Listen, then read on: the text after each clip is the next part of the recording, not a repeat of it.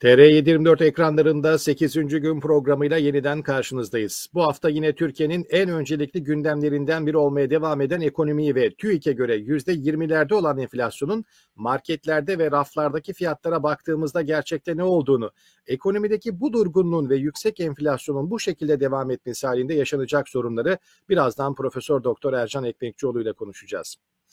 Ekim ayı enflasyon rakamlarını açıklayan TÜİK, resmi istatistikleri doğru açıklamak yerine gerçekleri manipüle ederek enflasyonla mücadeleye soyulmuş görünüyor. TÜİK'in rakamlarına göre Ekim ayında enflasyon %2,39 artmış. Yıllık bazda enflasyon artışı TÜİK'e göre 19,89. Aylık enflasyon %2,5 ve üstü gelmiş olsaydı yıllık enflasyonda %20'nin üzerine çıkacaktı.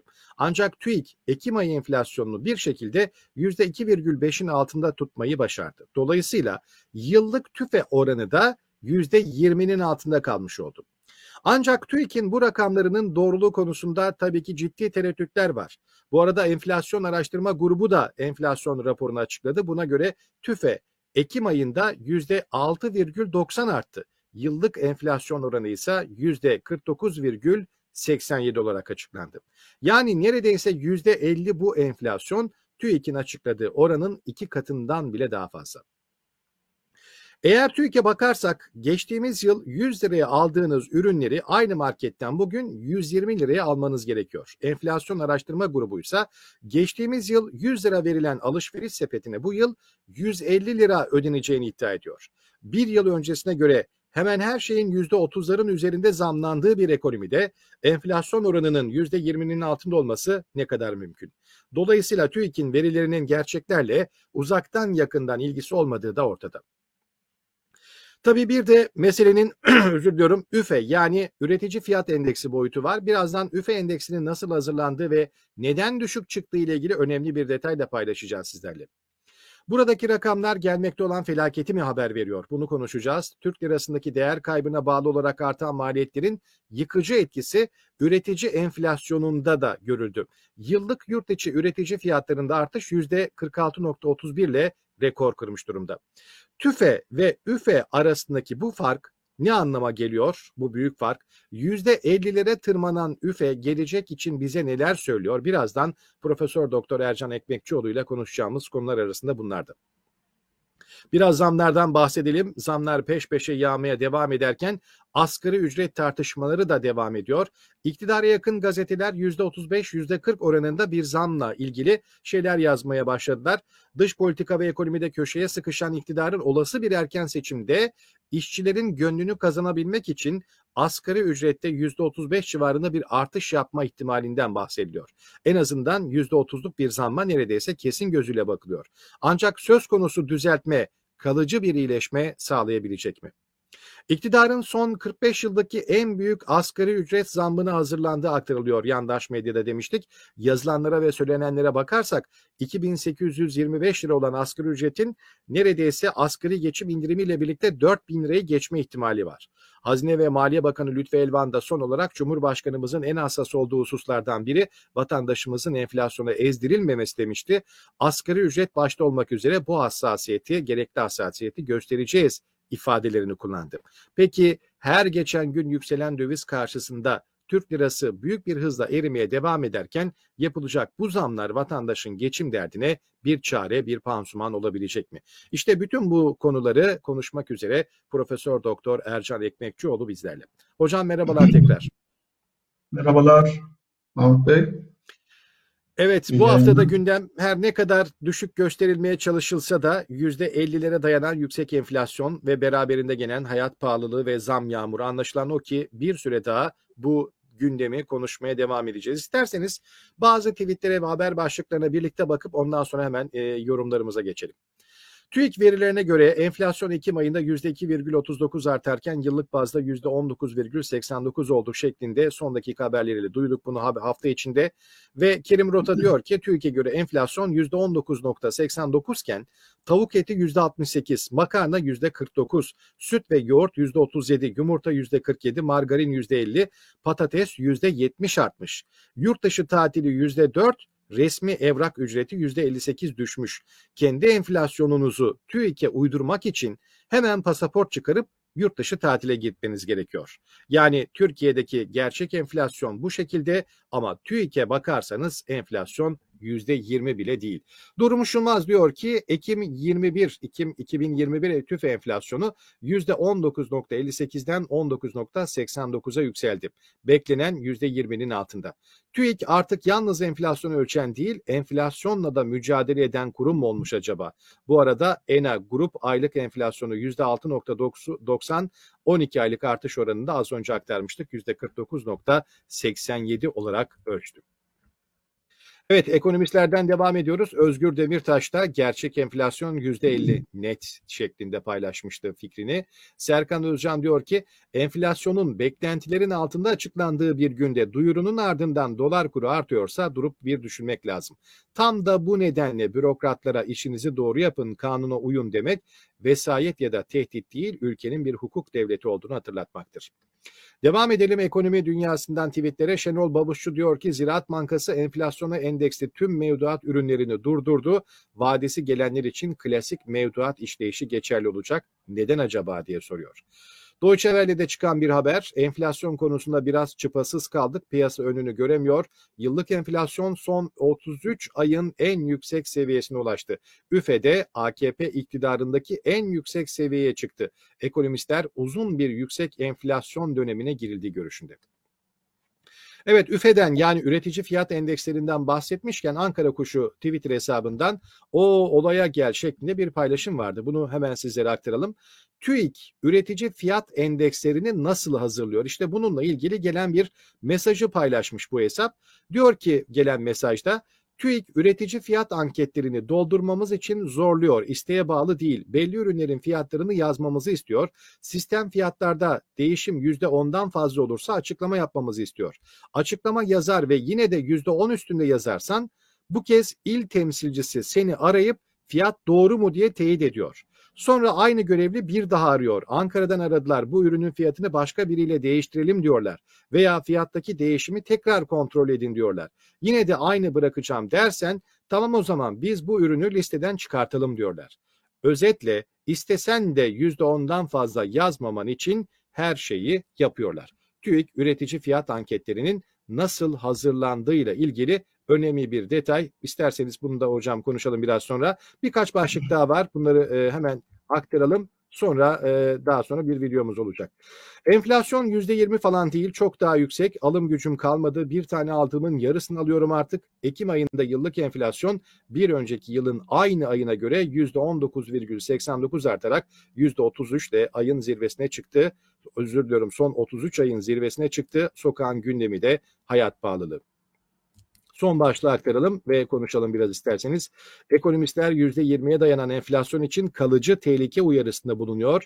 Üretici fiyatlarındaki rekor artışın da önümüzdeki günlerde toplu zam olarak tüketiciye yansıyacağı belirtiyor. Evet hocam isterseniz Üfe'nin ve TÜFE'nin arasındaki bu farkın neye sebep olacağından biraz bahsedelim bu kadar e, enflasyonun gerçek hayatta yüksek olmasına rağmen TÜİK tarafından sürekli dizginlenmeye çalışılmasından bahsedelim. Neler söylemek istersiniz? Tabii ki bu e, Ankara kuşu muydu? Bir evet Ankara kuşu hesabı. Bir şey vardı. Oradaki ifade e, dün itibariyle e, Hazine ve Maliye Bakanı Elvan Sayın Elvan e, bir açıklama yaptı Lütfi Elvan. E, dedi ki hemen o tarafa atıf yapayım arzu ederseniz. Dedi ki kurduğumuz erken uyarı sistemi. Yani bu erken uyarı sisteminin nasıl olduğu bu örnekle karşımıza çıkıyor. Diyor ki bununla birlikte yapısal tedbirler ve proaktif bir biçimde sınırlamayı diyor amaçladığımız bir şey diyor bu politika. Ee, tabii burada amaç ne? Ee, artan gıda enflasyonun etkilerini azaltmak.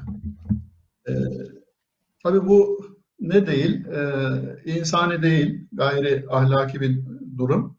E, ağır bir yolsuzluk demektir aslında e, düşük enflasyon iddiasında bulunmak veya onu düşük enflasyon olarak göstermek, arz etmek topluma.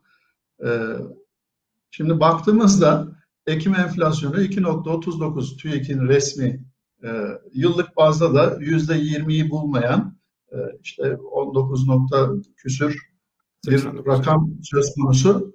E, enflasyon araştırma grubu dediğimiz bağımsız üniversite akademisyen gruplarının e, kişilerin yaptığı e, değerlemeler ortaya çıkan sonuçlarsa aylık bazda bakıyoruz 6.9'u işaret ediyor.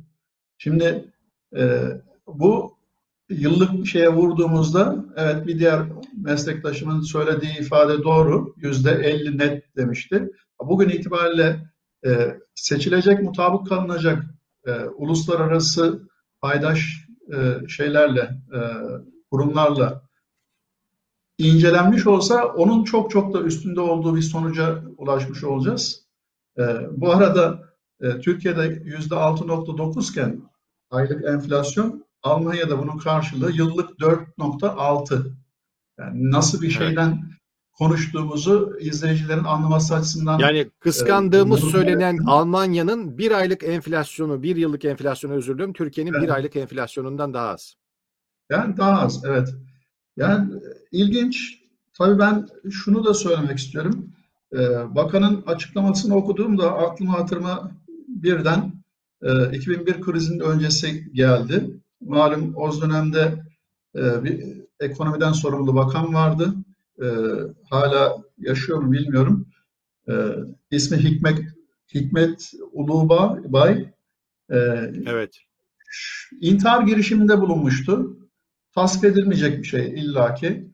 Ee, peki niçin intihar girişiminde bulunduğu merak edildi tabii kamuoyunda ki bu bakan e, bir dönem açıklama yapmıştı. Demişti ki e, ekonomimiz o kadar parlak ki 10 yıl sonrasını görebiliyoruz artık. Yani 10 hafta, 10 ay değil. Bakın 10 yıl sonrasını görebiliyoruz. Evet. Ee, Böylesine bir müjde veren bir bakan daha sonra intihar girişiminde bulundu Ee, ve sonrasında açıklamasını yaptı. Ee, Ben isterseniz bunu kısadan bir okuyayım, ondan sonra devam Buyurun etmiş hocam, olalım. Ülkenin içinde bulunduğu ekonomik durum nedeniyle yoğun bir stres içindeydim. 60 milyar dolar borç ödememiz gerekiyordu. Ekonomi bıçak sırtıydı. Bankalara el konulacağı dedikoduları vardı. Bu ortamda devalüasyon yapılacağına dair Mesut Yılmaz'a bilgi verdiğim söylentisi ortaya atıldı. Ülkenin içinde bulunduğu sıkıntıları ben 24 saat yaşıyor, stres içinde çözüm arıyordum. Evinize icra geldi, ne yaparsınız? Çıkış yollarından biri intihardır. İnsanların bireysel olarak yaşadığını ben ülkem için yaşadım. Bir an geldi, o irrasyonel kararı uyguladım diyor e, Sayın Evet. Ulubay. Ve e, intihar girişiminde bulunuyor. Yani şimdi 60 milyar dolar bir dış borçtan bahsediyor. Bugün baktığımızda bu rakamın belki 3 katı bir rakam söz konusu. Yıllık bazda Türkiye'nin ödeme yükümlülüğü bulunan Evet. dış borç tutarı. Dış borcu. Bankalara el konulacağı dedikoduları var deniyor. Bakın sermaye kontrollerinden bahsediyoruz. Bunu her programda belki değiniyoruz. Ee, artı dedikodudan bahsediliyor. Bakın Me- Mesut Yılmaz'a bilgi verdiğim söylentisi ortaya atıldı diyor. Ona karşı bile refleks, e, gayet ahlaki bir refleks var. Dedikodudan dahi, bir söylentiden dahi rahatsızlık şeyi var. E şimdi bütün bunları hatırladım ve e, dün itibariyle Hazine ve Maliye Bakanı Lütfi Elvan'ın açıklamasında bu e, şeyle değerlendirdim. E, Türkiye 2023 zirvesi ve para sohbetleri etkinliğine katılmış. Orada açıklamalarda bulunmuş. E, açıklamaları okuyunca e, gerçekten hayıflandım yani. Dedim nasıl olabilir yani bu kadar e, mevcut tabloyla e, alakası olmayan pes pembe e, geçen hafta da ifade etmiştik. Alice Harikalar Diyarı'nda demiştik. E, inanılmaz derecede yanıltıcı bilgiler. E, Türkiye gerçekliğiyle kesinlikle alakası yok. E, sözünü ettiğimiz gibi bir yolsuzluktur dedik. Düşük enflasyon açıklaması. E, bu bir yönüyle milyonlarca maaşlının e, ekmeğini, ekmeğinden pay almak demek aynı zamanda. Bir enflasyon gerçeği bütün dünyada var. Evet muhakkak Ama bu sürdürülebilir bir durum olarak görülmüyor. Hızlı müdahalelerle bununla ilgili yapılması gerekenler, çalışılması gereken gereken noktalar çalışılıyor, yapılıyor. Ee, müdahaleler söz konusu. Ee, onun için dedik zaten sıkı para politikasına geçti. Artık e, Batı dünyasının merkez bankaları tam tersine bakıyorsunuz Türkiye'de de tam gevşek para politikasına geçiyor. Enteresandır. AKP malum e, 19 yaşına girdi. E, bu 19 yıl öncesinde bir iddiası vardı. Nedir o? E, 3Y ile mücadele edeceğiz diyorlardı. E, nedir 3Y dedikten kast, kasıt edilen şey?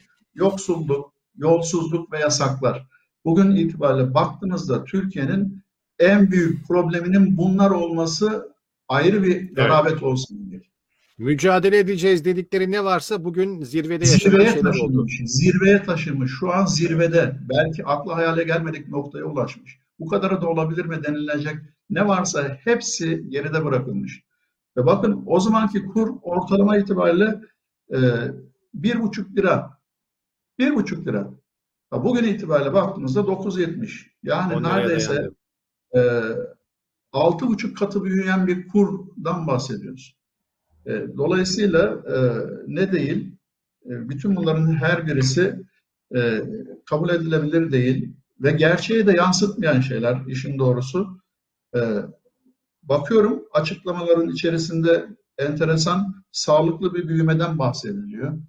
Ya, sağlıklı bir büyümenin bahsedilebilmesi için şu e, geniş kesimlerin enflasyon altında ezilmemesi gerekiyor. Bunu hissetmemeleri gerekiyor. Kaldı ki kendisi de zaten ifade etmiş altında. Diyor ki bizim için büyümenin dengeli ve sürdürülebilir olması istihdamı olan katkısı ve gelir dağılımı adaletini tesis edici nitelikte olması büyümenin seviyesinden çok daha önemli. Gerçek nokta burası evet. Olması gereken şey bu.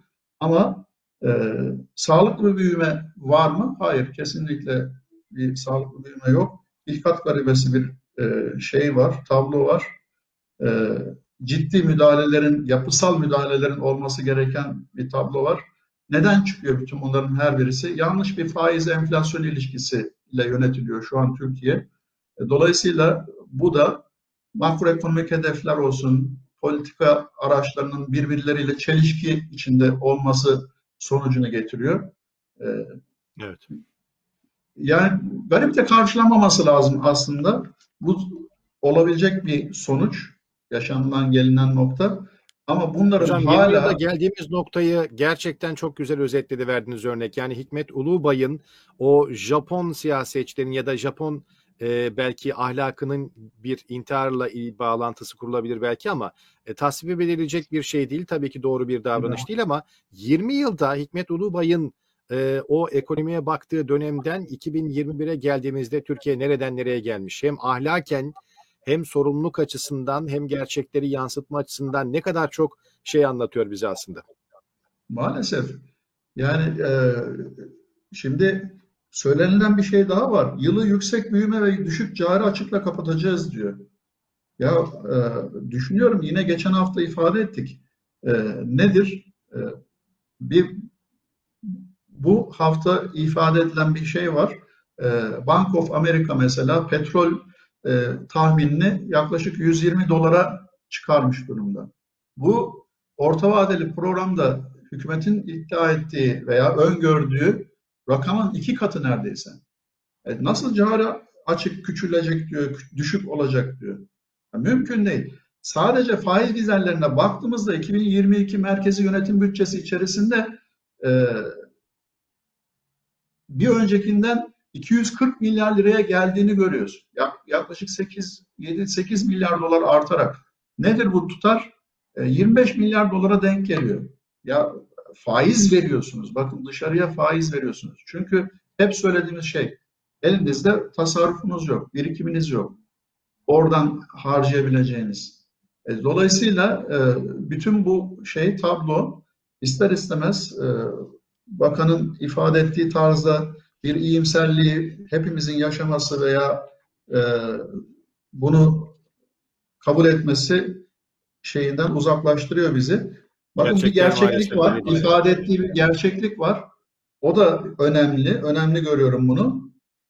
Ee, maruz kaldığımız kuraklık diyor, Türkiye'nin maruz kaldığı kuraklık.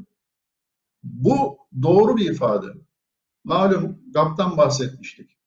Hidroelektrik santrallerinin toplam elektrik üretimindeki payı %30'dan %19'a düştü. %11'lik neredeyse bir düşüş var. %11'lik bir düşüş e, yağmurun yağmamış olması, kuraklığın had safhada olması neticesinde doğal olarak gelen bir sonuç. Ha biz ne yaptık diyor bunu? E, Doğalgazla yapılan elektrik üretimiyle o aradaki farkı kapattık diyor. Ve söz konusu bütün maliyet artışlarını da diyor devlet olarak biz üstlendik diyor. Vatandaşa bunu aktarmadık. Evet geçen hafta da bahsetmiştik. Yaklaşık bir 38 milyar Türk lirasından sadece e, ÖTV dediğimiz bu akaryakıt üzerinden alınacak vergiden vazgeçmiş olması meselesi doğrudan vatandaşa tesir edecek fiyatlar üzerinde az önceki üfe oranlarıyla müdahale edilmesi meselesi, o erken uyarı sistemi denilen mesele gibi e, akaryakıttaki benzeri elektrik fiyatlarında da görüyoruz. Çünkü önemli 100 birime mal ettiğimiz doğalgazı diyor dörtte bir fiyatını 25 birime vatandaşımıza aktarıyoruz. Yani dörtte üçünü biz kendimiz çekiyoruz. Yani bütün bunlara bakarak ne yapmak e, mümkün değil. E, bunun sürdürülebilir bir e, şeyle, e, yaklaşımla açıklanabilmesi mümkün değil diyoruz. Yani e, Evet. Hocam e, biraz sonra değineceğiz. E, hazır bahsetmişken sadece bir hatırlatma yapalım e, belki izleyenlere. E, kuraklıktan bahsettiğiniz Türkiye'nin nasıl Çin'den sonra en fazla buğday ithal eden ülke haline geldiğimizde aktaracağız biraz sonra. Ama önce isterseniz e, bir videoya geçmeden önce bu asgari ücretle ilgili birkaç cümle bir şey söylemek isterseniz onu söyleyelim. Sonra üfe ile tüfe arasındaki bir büyük uçurum yani önümüzdeki dönemde üretici fiyat endeksinin bu kadar yüksek olması ama tüfenin düşük tutulmaya çalışılsa bile e, aradaki bu fark zam yağmuru olarak mı yansıyacak? E, ve asgari ücret konusunda 2800'lerden 4000 lira çıkarılması belki bir nebze olsun vatandaşı rahatlatmış gibi olabilir ama bu bir çözüm mü bir pansuman tedbiri mi sadece?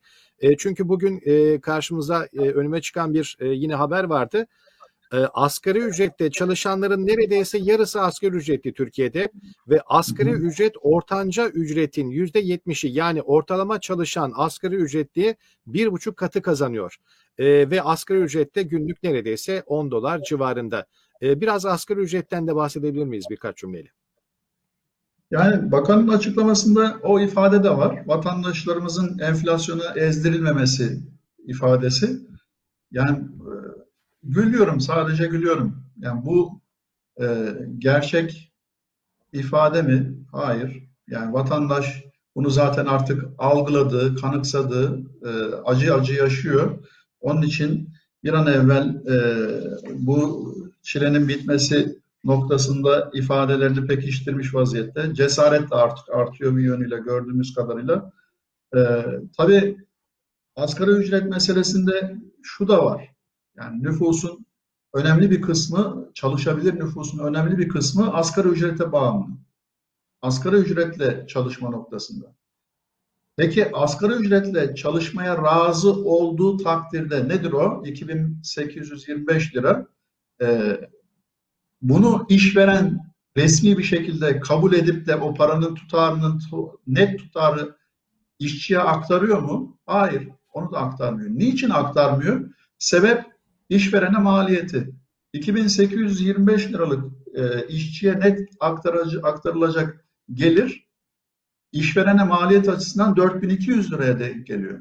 E şimdi bu sözün ettiğimiz ezdirmeyeceğiz, gerekli zamı yapacağız, işte maaşlarda artış söz konusu olacak, asgari ücret maaşlarında, ücretinde artış söz konusu olacak denildiğinde eğer bir Avrupa'daki, Almanya'daki misal yüzde beşlik bir nüfus söz konusu olsaydı yüzde 35, yüzde 40 bile dese bu ekonomiye ciddi bir yük getirmezdi.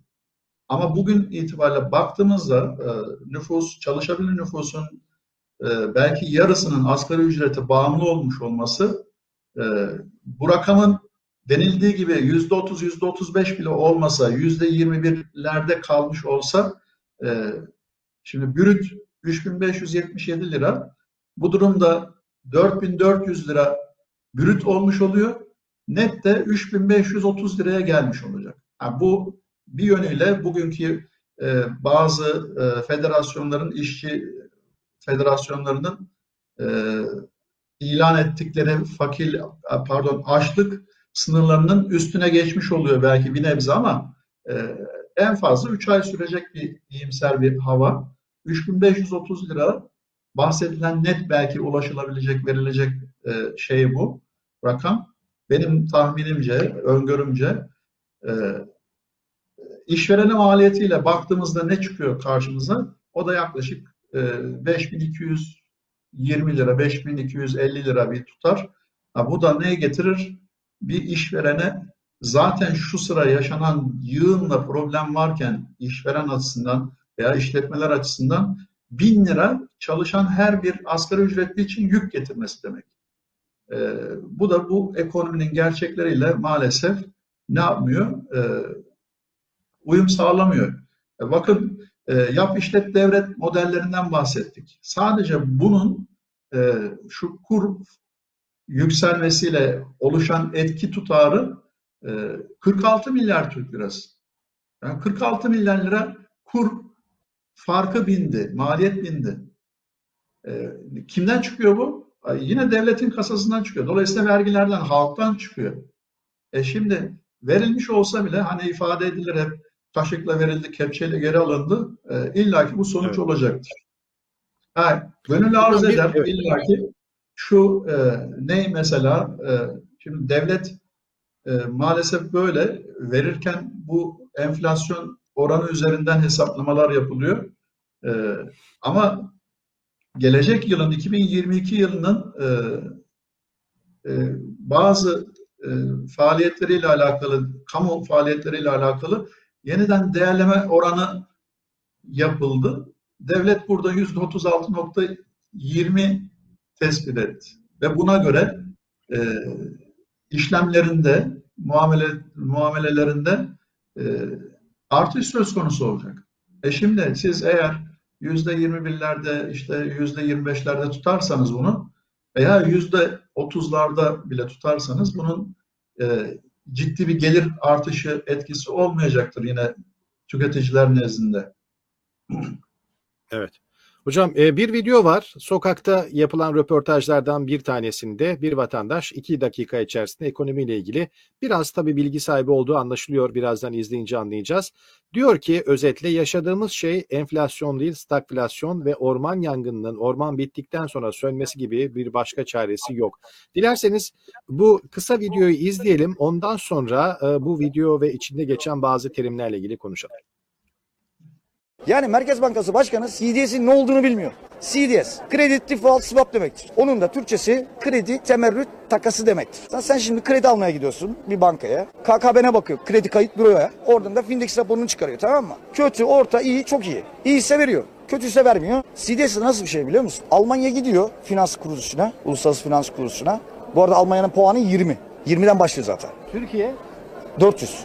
20 ile 120 arası makul kabul edilebilecek CDS puanı. Yir, e, onun üstü 120'nin üstü hani kendi yorumunu da katayım 140'a kadar su, su kaldırır.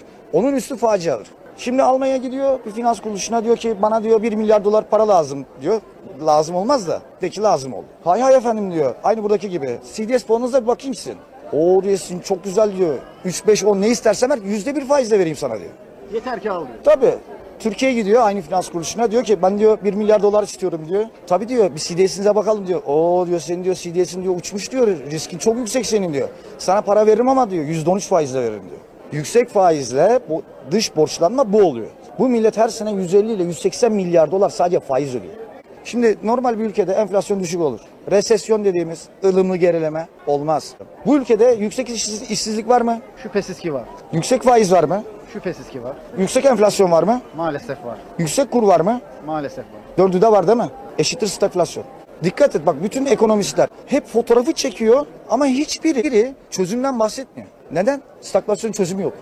Yapma be abi. Çözümü yok. Bu neye benziyor biliyor musun? Şimdi bir yangın var, orman yanıyor. Müdahale etmeye kalkıyorsun falan tamam mı? Bir yerde kesiyorsun, yangın sönüyor. Orman bittiğinde sönüyor. 400 milyar dolar Dış borç eksi 39 milyar dolar Merkez Bankası borcu. Şimdi ben 100 dolarım var gidiyorum A Bankası'na para yatırıyorum. 19 dolarını online olarak Merkez Bankası kendi haznesine alıyor.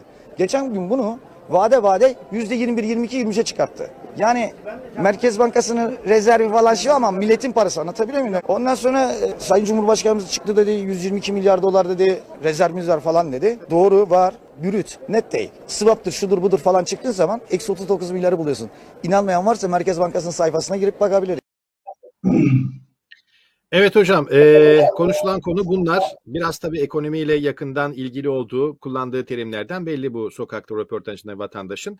Bu videoda geçen bazı terimleri isterseniz biz de biraz kısaca değinelim, açıklık getirelim. Mesela durgunluk ve stagflasyondan bahsetti. Yani vatandaşın dediği gibi eğer yüksek faiz, yüksek enflasyon, yüksek işsizlik ve yüksek döviz kuru aynı anda bir arada olursa bu sorunun çözümü yok mu gerçekten? Yani yangının sönmesi için ormanın tamamen yanmasını beklemekten başka bir çare yok mu? Ya, e, kavram karmaşası var. Tabii vatandaşın bunu hepsine tam bilecek e, diye bir durum söz konusu değil.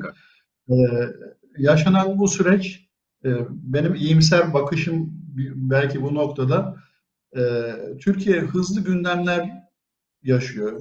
İnanılmaz gündem değişimi yaşıyor ve bu, bu gündemi e, takip edenler e, gerçekten bunu e, iyi analiz edebilecek veya doğru kaynaklardan e, beslenebildiği takdirde inanılmaz şeyler veriyor. Bilgi birikimi oluşturuyor.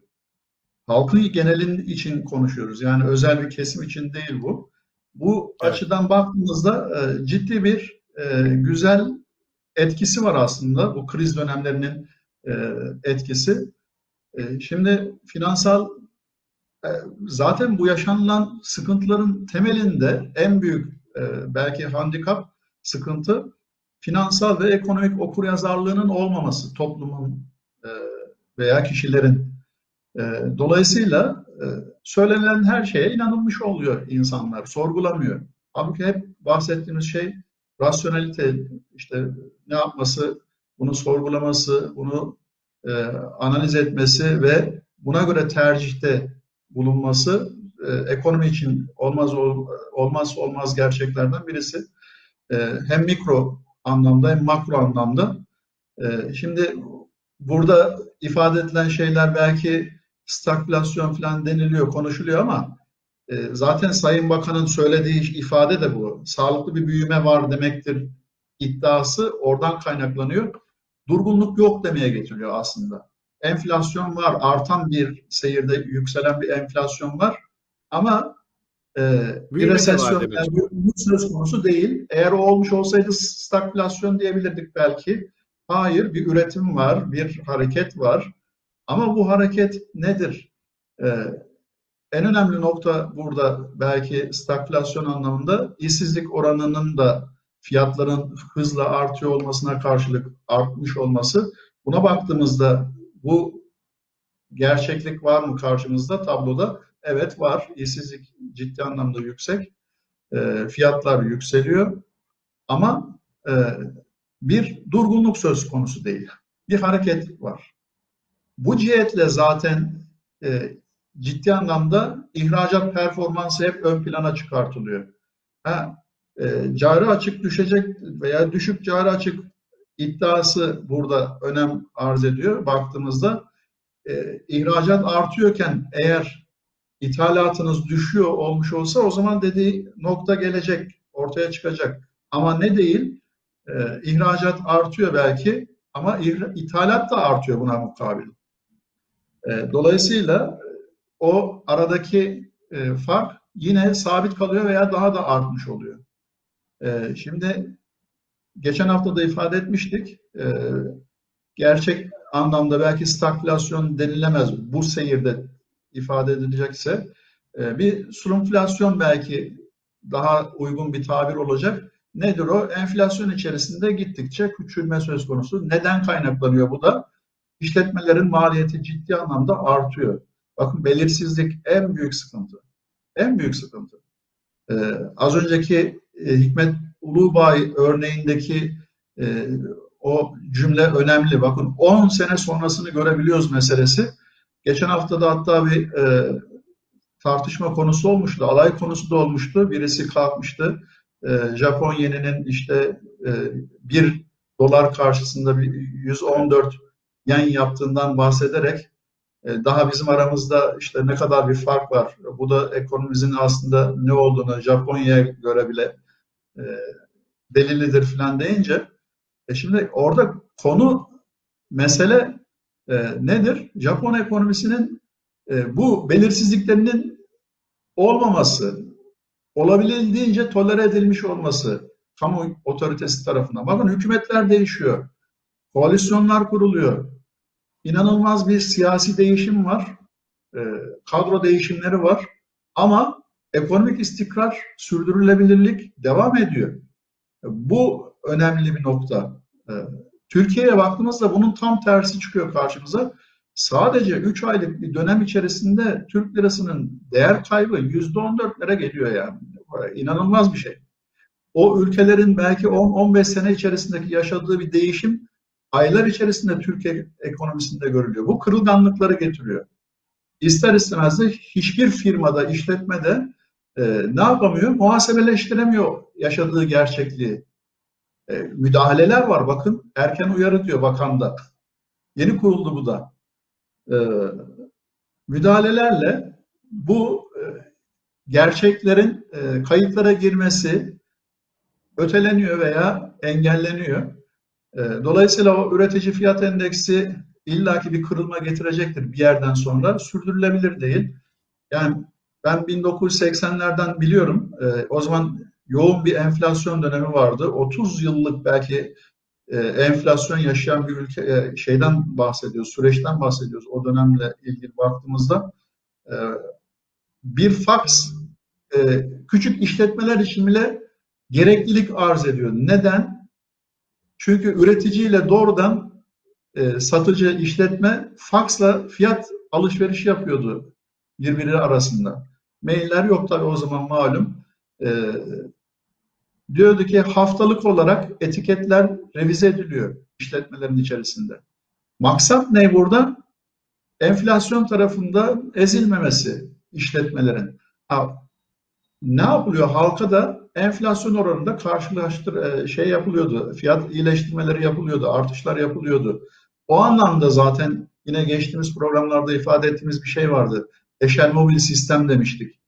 E, bu e, ekonomiye müdahale ettiğiniz o yapısal müdahalelerin etkilerinin görülmeye başladığı ana kadar yaşanabilecek bir süreç. Ondan sonra zaten artık gitgide iyileşmeler söz konusu olacak ki e, AKP'nin işte 2002'den sonraki yaklaşık 2006-2007'lere kadar ki dönemde gördüğümüz etki bu.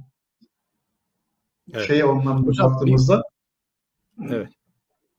Ee, bir, birkaç e, başlığımız daha var. Ondan sonra yavaş yavaş isterseniz toparlayalım. Ee, evet. Oldukça ilerledi yine dakikalarımız. Şimdi e, tabii ki enflasyondan bahsettik, üfeden bahsettik, aradaki farktan bahsettik. Bunun tabii ki zam olarak yansımaması mümkün değil. Her ne kadar tüfe e, bu rakamları 20'lerde tutmaya çalışsa da sokaktaki gerçekler var, rakamlar var marketlerde. Şimdi Ömer Faruk Gergerlioğlu normalde çok bu konulara dikkat çekmez ama e, böyle bir tweet attı. Şu zam tablosuna bakın çökmüş ve telaş içindeki iktidar vatandaşın sırtına kamçıyı vuruyor. Sadece burada Ekim ayındaki zamları görüyoruz bakın.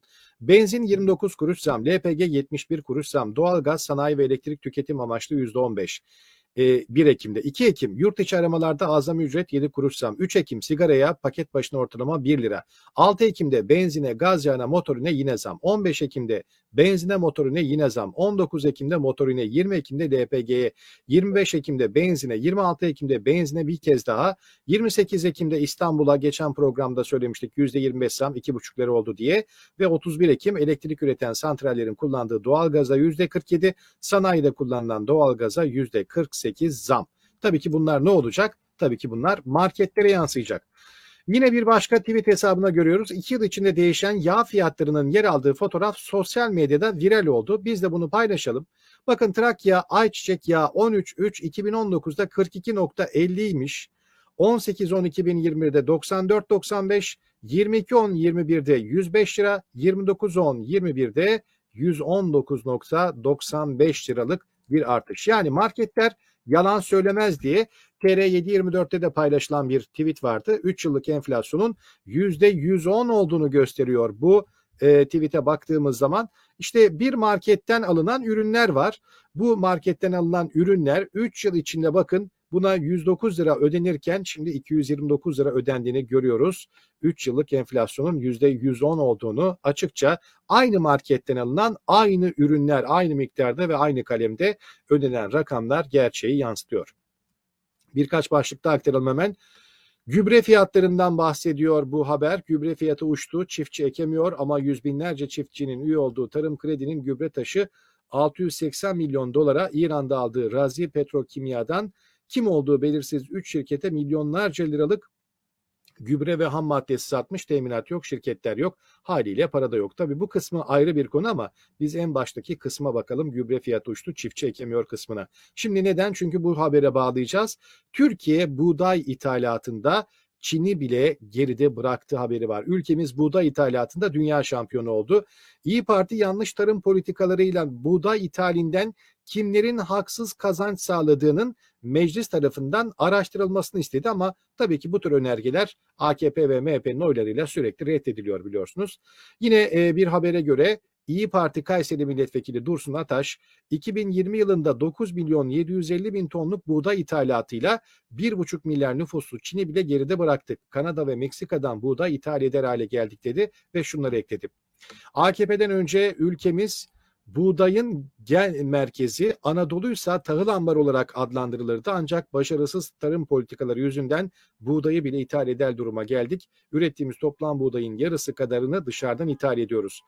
Ee, yine devam edelim. Ee, 654 bin çiftçinin tarımdan koptuğunu söylüyor CHP Burdur Milletvekili Mehmet Göker. 2003 yılından bu yana tarım sektöründe yaklaşık 654 bin çiftçinin üretimden koptuğunu belirterek iki Trakya büyüklüğündeki alanımızda ekim dikim yapılamamakta dedi.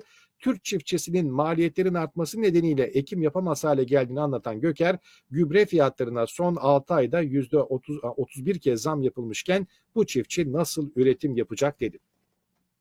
Şimdi tabii e, kuraklık dedik, e, ithalat dedik, ekmek iki buçuk lira oldu dedik. Niye bunların hepsi işte tabii böyle peş peşe geldiği zaman bir anlam ifade ediyor. Ve geçtiğimiz haftalarda hatırlayacaktır e, seyircilerimiz bir video paylaşmıştık. Çiftçinin altındaki traktör bile hazzediliyordu ve e, yakın zamanda bunlar altımızdaki donu bile alacaklar diyordu çiftçi eğer böyle giderse. E, ki haberde bunu yansıtıyor. Yüz binlerce çiftçinin artık tarımdan e, artık uzaklaştığını gösteriyor.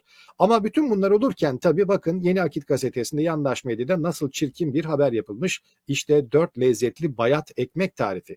Yani açlıkla ilgili açlık güzellemeleri yapan medyadan tabii ki bunlar beklenir ama e, Can Gürses de işte insanın terbiyesini korumasının aşırı zorlaştığı anlardan biri demiş. Gerçekten bu konuyla ilgili çok şey söylenebilir belki ama terbiyesini koruması da gerçekten zorlaşıyor böyle durumlarda. Bayat ekmekle ilgili ekmek tarifleri veriyor, yemek tarifleri veriyor artık yandaş medya. İhsan Dağ diyor ki hiçbir dönem bu kadar yoksulluk konuşulmadı. Ekonomik kriz, geçim sıkıntısı, işsizlik değil, yoksulluk ve hatta açlık konuşuyoruz.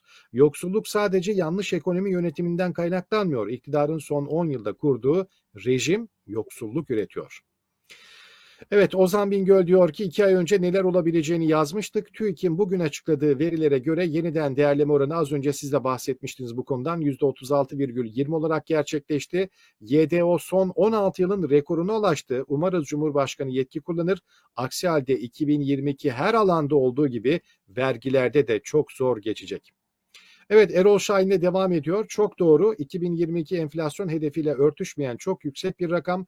Ücretlere bu artışın uygulanmayacağı düşünülünce Cumhurbaşkanı mutlaka devreye girmesi gerekti. O yetki şimdi lazım işte.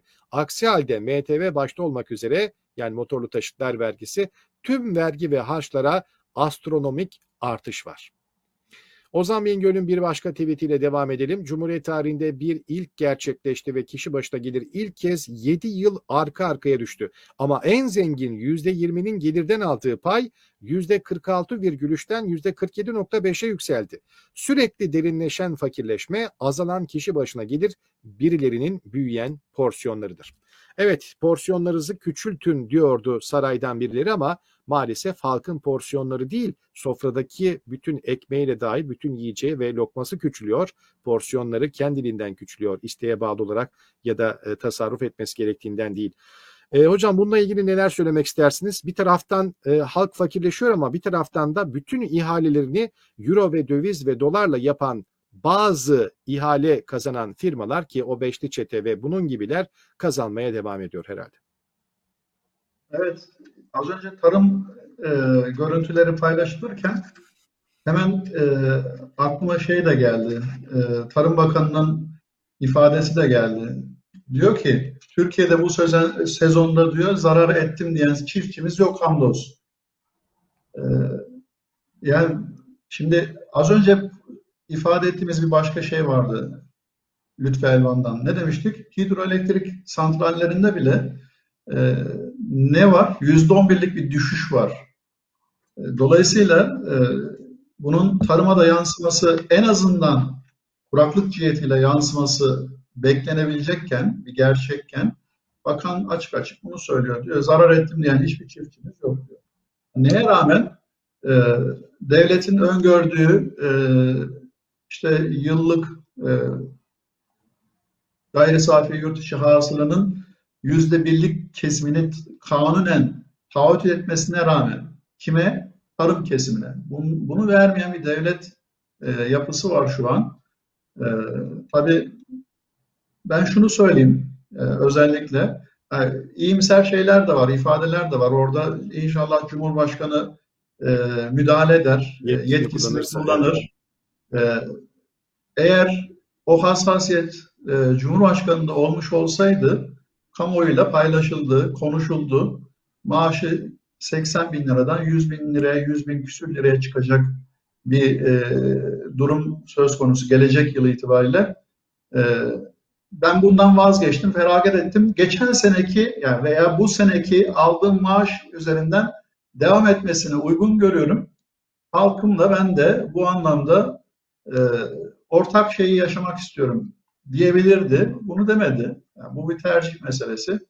Dolayısıyla öyle bir bütçenin genel yapısına baktığımızda zaten e, böyle bir müdahalenin olamayacağını da net bir şekilde söyledik.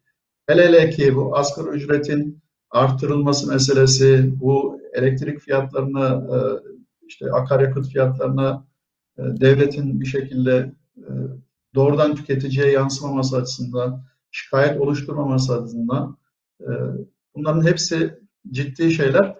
Bakın önemli bir şey var şu an. E, belki bu haftanın bence çok dikkat edilmesi gereken bir paylaşımıydı. Çin hükümeti resmi bir açıklama yaptı. Vatandaşlarına dedi ki önümüzdeki e, dönemle alakalı ciddi anlamda stok yapın dedi. Gıda stoğu yapın dedi. Evet. Ya bu e, kalem kalem sıralama da elbette o kişilerin tercihine bırakılmış. Ama bir başlık var, bir ortada bir e, önemli bir nokta var. Çin hükümeti her konuda böyle bir açıklama yapmaz. E, çok dikkatlidir. E, piyasayı da çok iyi analiz eder, çok detaycıdır. E, böyle bir açıklama yaptıysa e, bu önem arz ediyor demektir. E, nedir? 1 milyar 600 küsür milyon insandan bahsediyoruz. Yani bunu bir e, Kıbrıs açıklama yapsaydı, bir Malta açıklama yapsaydı çok dikkate almayabilirdiniz. Ama bir Çin yönetimi bunu resmi bir şekilde açıklıyorsa e, bu önem arz ediyor. Çok güzel bir anekdot vardı bir zaman Türkiye'de. E, diyor ben diyor işte e, lokum satışını patlatacağım diyor. Nasıl patlatacaksın? Diyor Çin'e ihracat yapacağım. Nasıl yapacaksın? Oğlum diyor baksana bir dolardan satsam diyor bir milyar altı yüz, bir buçuk milyar para yapar diyor. Vurdum geçti diyor işte yani diyor. Böyle bir şey var mı diyor. E şimdi böyle bir etki önem arz ediyor. Bakın yine Türkiye'ye bakan bir şey yaşandı geçtiğimiz şey. Belki bu çoklarının dikkatine e, gelmedi. Belki basit bir turizm faaliyeti gibi fa- e, gösterildi veya anlaşıldı. Ee, Bill Gates olsun, Jeff Bezos olsun geçtiğimiz hafta içerisinde e, Aydın Muğla aksında e, dolaştılar. Ve bakın sadece yatlarıyla, yatlarıyla koy koy gezmediler bunlar. Helikopterler de vardı yatlarında. Ve daha sonra detay bakınca biraz karşıma çıkan bir şey var. Ee, özellikle Bill Gates e, ciddi anlamda tarıma elverişli arazi arayışında. Ve o bölge önemli bir bölge. Ee, geleceğin e, bu anlamda gıda üzerinde ciddi e, şeylerle karşı karşıya bırakacağını söyleyebilirim. Kaldı ki bunu yine bugünkü toplantısında Sayın Bakan da söylüyor, ifade ediyor. Arzu eden açıp bakabilir. Dünya çapında yaşanan kuraklık, olumsuz iklim koşulları ve stoklama eğilimindeki artış uluslararası gıda fiyatlarının yükselmesine neden oluyor diyor. Siz her şeyden vazgeçebilirsiniz ama gıdadan vazgeçemezsiniz. E, dolayısıyla e, buraya çok dikkat etmek lazım. E, bu anlamda da kamuoyunun özellikle özellikle de tüketici refleksini ciddi göstermesi ve karşı tedbirlerini alması elzem görünüyor benim için. Türkiye boş yere şeyde değil, gri listeye alınmadı. Neden? Çünkü birçok tutarsızlıklar var. Az önce bahsettik işte. Yani bir bakan evet. kalkıyor diyor her şey e, süt, liman her şey harikulade. E, zarar eden hiçbir çiftçimiz yok diyor. Öbür taraftan çiftçi diyor af buyurun donumu almak, almadıkları kaldı diyor. Her şeyimi aldılar diyor. Hocam zaten Şimdi, e, bu gidişle yani kötü bir benzetme olacak belki ama hani bir dönem e, ekonomi bak e, e özür dilerim e, Milli Eğitim Bakanı demiş ya okullar olmasa ne güzel idare ederdik marifi diye. Yani e, gerçekten 600 küsür bin çiftçi çiftçiliği bırakmış ve artık başka bir sektöre geçmiş. Yakın zamanda tabii ki çiftçi kalmayacağı için borcu olan bir çiftçi de kalmayacak zaten. E, yani e, geçebilmiş, geçebilmiş mi acaba? Borç, borcuyla beraber e, meslekten çekiliyor. Yani yıllardır evet. o toprakta çalışmış. Kim yapacak bunu? İşte sözünü ettiğimiz yabancı sermaye. Bakın neresiyle ilgililer. Ya Ağustos ayında ciddi bir miktar orman yandı orada. Ciddi bir arazi açıldı. Yani bunu biz o zaman işledik, söyledik. Bakın küresel sermaye oraya boş yere gelmiyor. Ve önemli bir destinasyon olacak. Eğer orada dediği tarzda tarım maksatlı bir e, milyonlarca metrekarelik arazi peşindelerse oralarda da e, bu anlamda özel hazırlanmış hibrit e, şeyler kullanacaklarsa, tohumlar kullanacaklarsa e, siz artık bunun şeyini kesemezsiniz. Yani önünü kesemezsiniz. Evet. Yani, Cumhurbaşkanı ne demişti? Giderler tahkimden öyle böyle alırlar. Yani bu insanlar geldiğinde oraya o yatırımları yaptığında o yatırımlar da öyle büyük yatırımlar olmayacak. Ama etkileri yüksek yatırımlar olacak. Bu, gıda meselesi gelecek yüzyılın, e, gelecek yılların pardon 10 yılların çok önemli noktaları. Bakın 2100 e, tarihine kadar 2100 tarihine kadar eğer hiçbir müdahale olmadığı takdirde e, dünya nüfusunun e, çok önemli miktarı, yarısından fazlası Çin ve Hindistan nüfusundan oluşacak. Buna karşılık baktığımızda bütün batıyı topladığınızda Rusya'da dahil toplam nüfusun içerisinde, dünya nüfusunun içerisinde belki e, 1 milyar ancak yapacak. E, bu inanılmaz bir şey getiriyor, e, kırılganlık getiriyor. Ve bununla alakalı da ciddi hazırlıklar var. Japon yeni üzerindeki dalgalanmaları bazıları başka şekilde değerlendirebilir. Çin'in parasına baktığımızda Çin'in parasında da bazı dalgalanmalar var. Kıymetlenmeler var. Onunki de daha başka değerlendirilebilir. Yani hiçbir şey rastlantı üzerine olmuyor uluslararası ilişkilerde. E, dolayısıyla e, ciddi anlamda bir e, ekonomik savaşın yapıldığı, örtülü bir savaşın söz konusu olduğunu söyleyebiliriz. Bu yaşanılan dönem içerisinde, cari dönemde. Evet. Aynı zamanda bunu belki sıcak hale dönüşecek evrelere de girme riski var. E, bu e, maalesef e, Türkiye'nin bu anlamda yine geçtiğimiz programlarda ifade etmiştik bunu, söylemiştik. E, ciddi risk altında, e, çok çok ciddi anlamda bu yönde muhalefetin e, duyarlı hareket etmesi e, önem arz ediyor. Bakın G20 görüşmesinde Beyaz Saray'da hemen hızlı anında bir açıklama geldi. Dedi ki e, önemli biz şu noktaya vurgu yaptık. Güçlü demokratik kurumlar gerekli dedik. Yani geçmişte olduğu gibi e, insan hakları önem arz ediyor ve hukukun üstünlüğü olmazsa olmaz. Yani hukukun olmadığında veya e, çok rahat harcanabilir veya siyasetin köpeği haline getirildiği durumlarda Evet. neler olacağını e, bizatihi yaşıyor zaten Türk halkı. Kurumlarıyla, Evet. e, hane halkıyla, her şeyle. E, dolayısıyla e, bu önem taşıyor. E, bu noktada Evet. ne yapılması lazım? E, dikkatli olması lazım.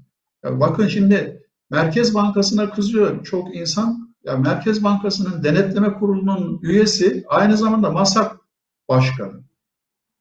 Yani o üç maaş, dört maaş e, falan deniliyor ya. Bir adamı e, kaç yerde kullanabiliyorsunuz, yerleştirebiliyorsunuz. E, dolayısıyla o kurumun bağımsızlığı diye bir şey kalmıyor. Onun için diyor güçlü demokratik kurumlar diyor. Bağımsız kurumlar diyor.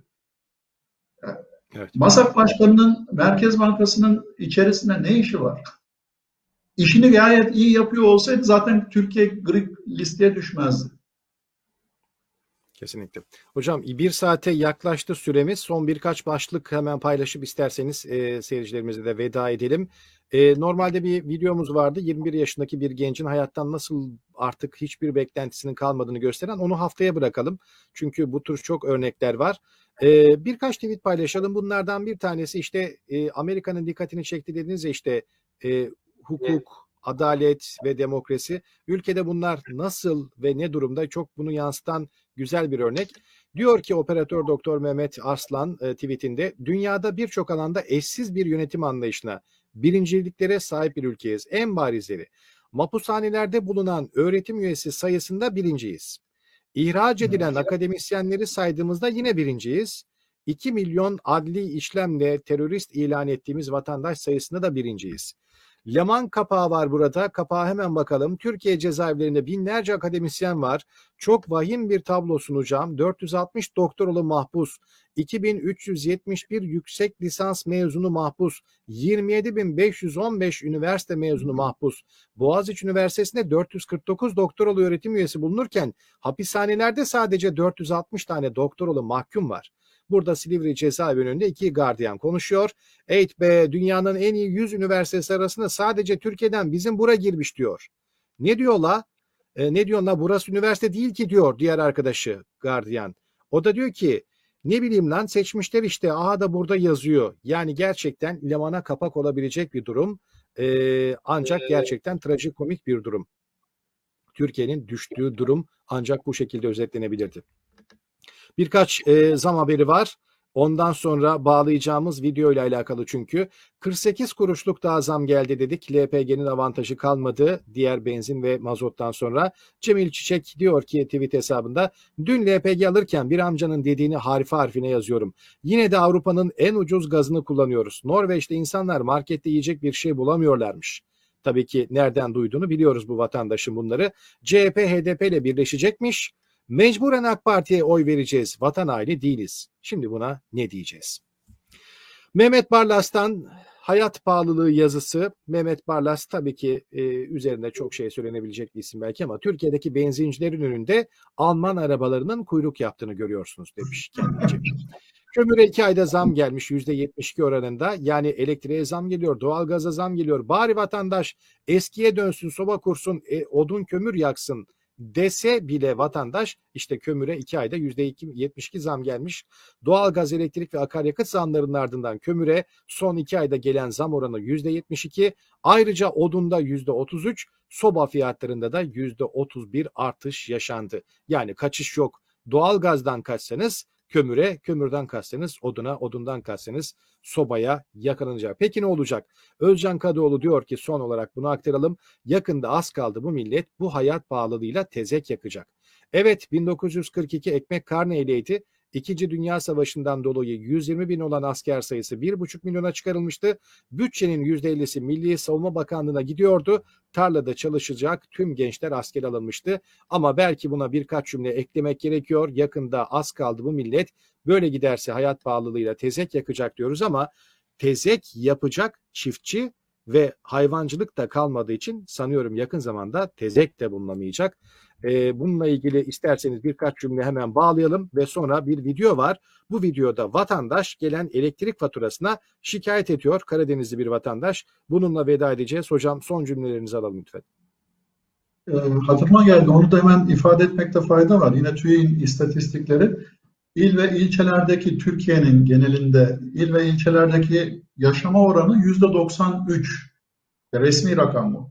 E, Dolayısıyla şimdi bahsettiğiniz o tarımdan uzaklaşma, çiftçilerin artık e, mesleklerini icra etmeyecek olmaları, sözünü ettiğimiz o gıda konusunda ciddi anlamda riskin nasıl oluşacağının da zaten habercisi. Bakın e, bir Almanya gibi olmuş olsa eğer Türkiye'deki il ve ilçelerdeki yaşam şekli burada e, şehirlerin içerisinde de tarım arazilerini görebilirsiniz çok rahat. Ama Türkiye gerçeği bu böyle değil. E, maalesef diğer konuya baktığımızda da e, bu akaryakıt meselesinde daima devlet her zaman için en ucuzdu, en pahalıya yaklaştıran bir şeye yöneliyor, politikaya yöneliyor. E, baktığımızda tarihi dönem itibariyle e, benzine karşı işte dizelin şeyi, pozisyonu öyleydi. İnsanlar ciddi maliyet karşılığında dizele geçiyorlardı. Araçlarını dönüştürüp e, dizel kullanıyorlardı. Yeni araç almasalar bile, alamasalar bile zaman sonra bu da mümkün oldu belki ama bakıyorsunuz e, hissedilebilir bir avantaj oluşturmuyor artık. Akabinde ne çıkıyor karşınıza? İşte otogaz çıktı. Otogaz çok çok LPG. düşüktü. Liranın altındaydı belki. Evet. E, daha sonra devlet e, şeyleriyle yine fiyat politikalarıyla ne yapmış oldu? E, bunun da cazibesini kaldırdı, söndürdü. E, bu e, tabii ister istemez e, tüketicilerin hep e, o esnekliklerini muhafaza edebilmelerinin ancak rasyonel davranışlarıyla mümkün olduğunun gerçeğini bize tekrar gösteriyor. Bu ciddi bir tepki oluşturmuş olsaydı e, illaki bu revize edilecekti, edilebilirdi. E, örneğini motorlu araç vergisinde geçen yıl görmüş olduk. Ne oldu? Önemli bir rakam ortaya çıktı. Bir tepki oluştu kamuoyunda. O zaman işte sadece bir vergi diliminde ne yapmış oldu? Cumhurbaşkanı e, etkisini kullanarak düşürmüştü bunu. Ama bu sözünü ettiğimiz diğer şeyler için de raci kılınmalı e, diyorum. Bu kadar. Hocam çok teşekkür ediyoruz. Ee, konuştuğumuz şey yoksulluk, hayat pahalılığı, zamlar can sıkıcı ve üzücü şeyler. Keşke olmasa. Fakat en azından veda ederken biraz olsun e, konu sıkıntılı da olsa bunu Karadeniz şivesiyle çok samimi bir dille anlatan bir vatandaşın videosuyla biraz olsun tebessüm ederek kapatalım. Haftaya yeniden birlikte olabilmek dileğiyle. Hoşçakalın. İyi yayınlar. Evet bu ayki elektrik faturası 409.025 TL. Emre sen siyasetten uzak dur siyasi konulara girme diyorlar. Evet ben basit sıradan balık burcu bir vatandaşım. Siyasi konulara girmek istemiyorum ama siyaset bir şekilde gelip bana giriyor. Ya siz insan değil misiniz? Vatandaş önceden gireni bir, şekilde çıkartıyordu. Borç, harç. Şu an giren çıkmıyor, içeride kalıyor. Millet parça kırdı. Bilye dağıttı ya. Ya bu faturalar gören adamın psikolojisi bozuluyor. Antidepresan haplar, Cibralex'ler 100 miligram, 50 miligram haplar havada uçuyor. Millet çaya katıp içiyor ki acımızı, derdimizi unutalım ya. Kendilerini uyuşturuyor millet ya. Evde dört tane ampulü iptal ettim ya. Yatma ederken odağın yolunu bulamıyorum. Ev Beyoğlu'nun arka sokakları gibi. Bana diyorlar ki Emre Silivri çok soğuk dikkat et. Ya, görürsünüz yakında bütün evler Silivri gibi olacak. Ben oradan Gürgen'i keser yakarım. Bakayım bu şehirdekiler ne edecek? Silivri'yi görürsünüz. Evet iki üç aylık faturayı bir aylık fatura gibi gösteriyormuşum. Ben yalan konuşuyormuşum. Köylere üç ayda bir fatura geliyormuş. Öncelikle ben Ortaköy mahallesindeyim. Bak burada ne yazıyor? 1 10 2021 2 11 2021. Ama görseniz de duysanız da inanmıyorsunuz. Rabbim Bakara suresi 7. ayette diyor ki biz onların diyor kalbini ve kulaklarını diyor muğurladık diyor. Gözlerine boyuk bir perde indirdik diyor. Gördüklerine duyduklarına inanmazlar diyor. Ben buradan kimseye kafir demiyorum. Sadece gördüğünüze duyduğunuza inanmıyorsunuz. Aha Chopin var mı?